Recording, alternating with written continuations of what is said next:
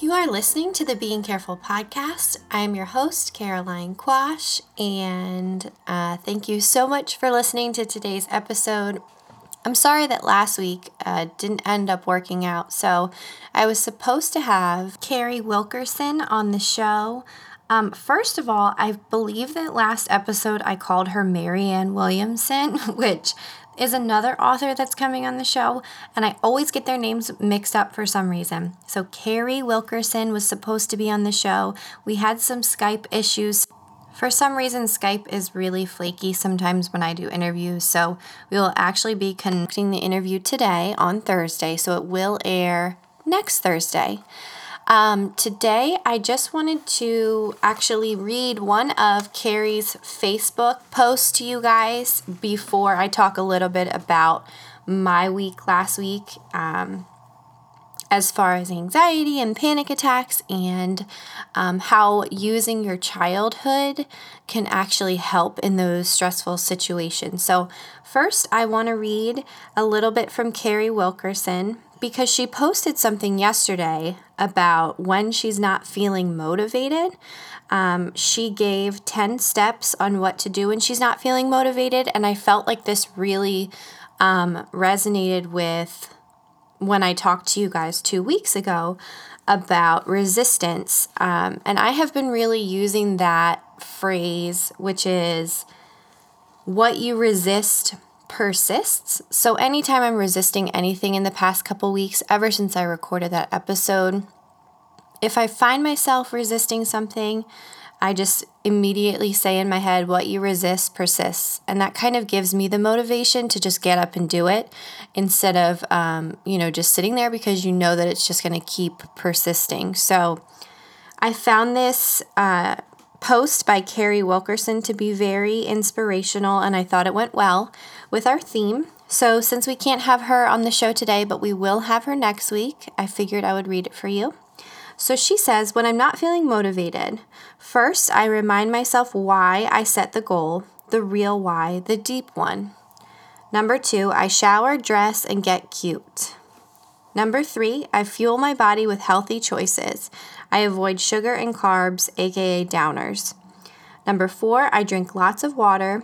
Hydration affects everything. Number five, I diffuse oils, burn a candle, warm your wax, whatever it is that changes the scent in your area. I use citruses or a motivation blend. The food ish smells make me snacky and drowsy, so I avoid those. Number six, open the blinds, turn the lights on, extra lamps in your workspace. Number seven, talk to yourself positively and kindly but firmly. Number eight, get into motion. Do something that moves you towards the goal, even if you're scared or mad or hurt or sick or distracted. Number nine, avoid reading competitors or even team members or colleagues' blogs, Facebook posts, Instagram, or anything else. Stop comparing. Today is about your effort, not their results. Stop that mess. Number 10, when you struggle, go back to number one and number nine. And number one was reminding yourself why you set the goal, and number nine was to stop comparing. She says, This is my process. Your mileage may vary, but I believe in you.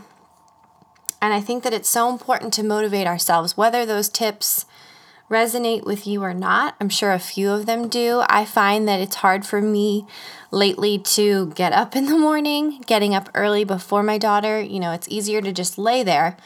But um, if I use some of these tools for motivation, that's really what got me up this morning to um, record this podcast. So thankfully, she had those tips for us, and I'm really excited to talk to her today and to have that episode for you guys next week. So, for today's topic, I really want to talk about my anxiety because I feel like, you know, I talk about it sometimes, but there has been a serious problem with driving anxiety for me.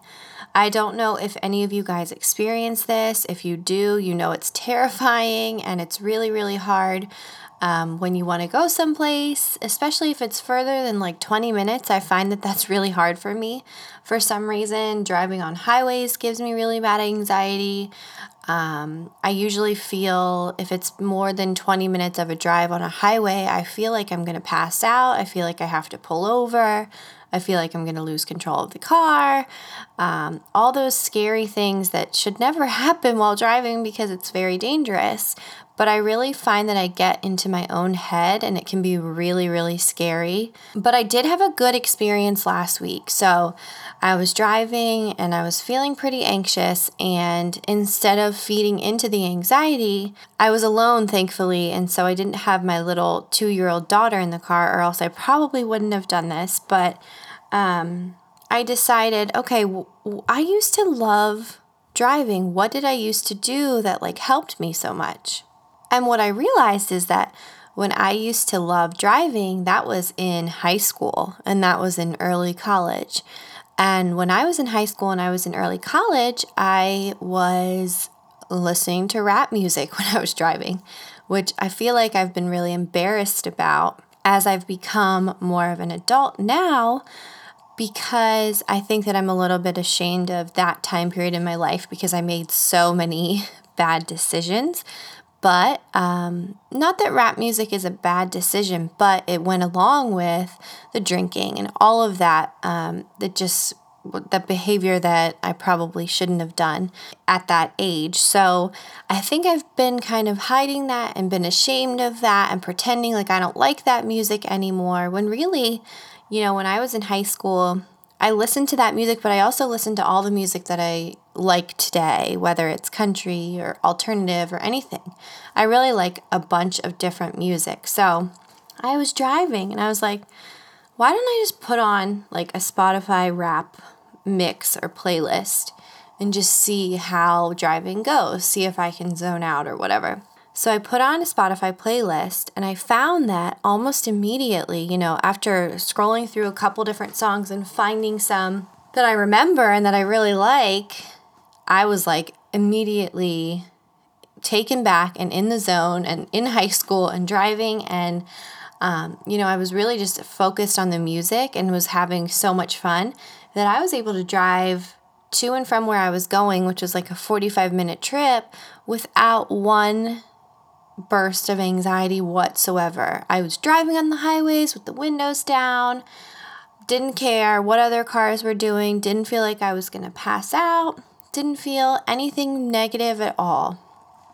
And what I realized when I got home was that okay, I need to start doing things that I did when I was younger that actually might help me during these times of anxiety because I find that a lot of my anxiety now is from that resistance and is from that like trying to be grown up and trying to be an adult. And I think that comes with being a mom. You kind of feel like you have to switch a little bit and be um, more mature, which, yes, you do, but also there's got to be you know some boundaries there and and you have to know that you can still be your old self and do some of the old things you did um, and enjoy life that way so i found that really interesting because that music actually took me back to a time when I didn't have anxiety. And I realized that when I got home, I was like, so why is it rap music that's helping me? Like, that's kind of random. I mean, I did enjoy driving with it when I was younger, but it's because I realized that when I was in high school,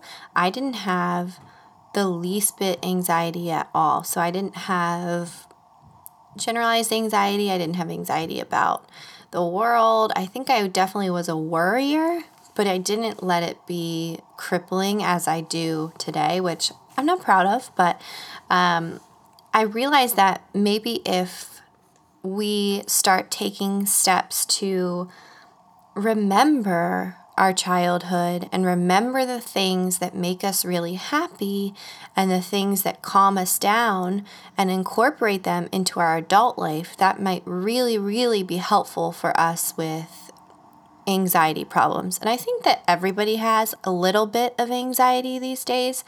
Uh, I think it's pretty normal in our time, but I think that if you just go back and think about um, your childhood, that may really be helpful. So I wrote down a few things, and I think that if you journal about this, um, write it down in your phone or something where you can look at it and see, you know, when you're having a moment of anxiety, um, these things might help you. So, what I wrote down is we need to start remembering and doing things that we loved as children. So, write down what did you love? What did you listen to?